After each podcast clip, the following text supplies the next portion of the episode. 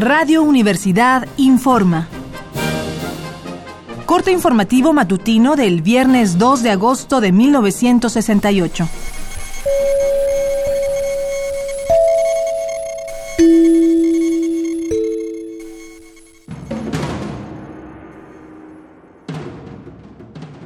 Buenos días. Esta mañana tenemos dos noticias. La primera es el nacimiento del Consejo Nacional de Huelga.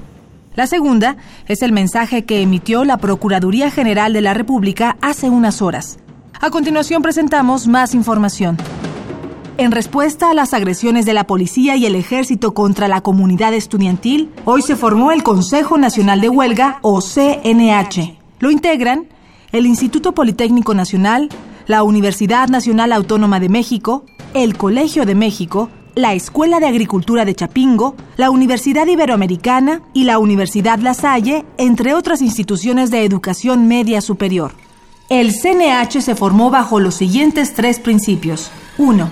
Solo estarán representadas las escuelas en huelga, no en paro activo. 2. Habrá tres representantes por escuela elegidos en asamblea. Y 3. No se admitirá la representación de federaciones, confederaciones, partidos o ligas.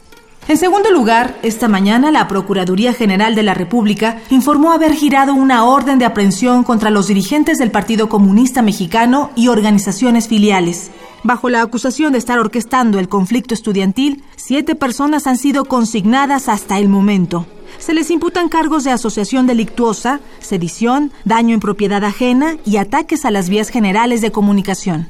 Al parecer, pese a que los miembros de este partido han declarado en repetidas ocasiones no haber tenido parte en los conflictos, las autoridades siguen empecinadas en hacerlos responsables. Seguiremos informando. Siga pendiente de los reportes de Radio Universidad.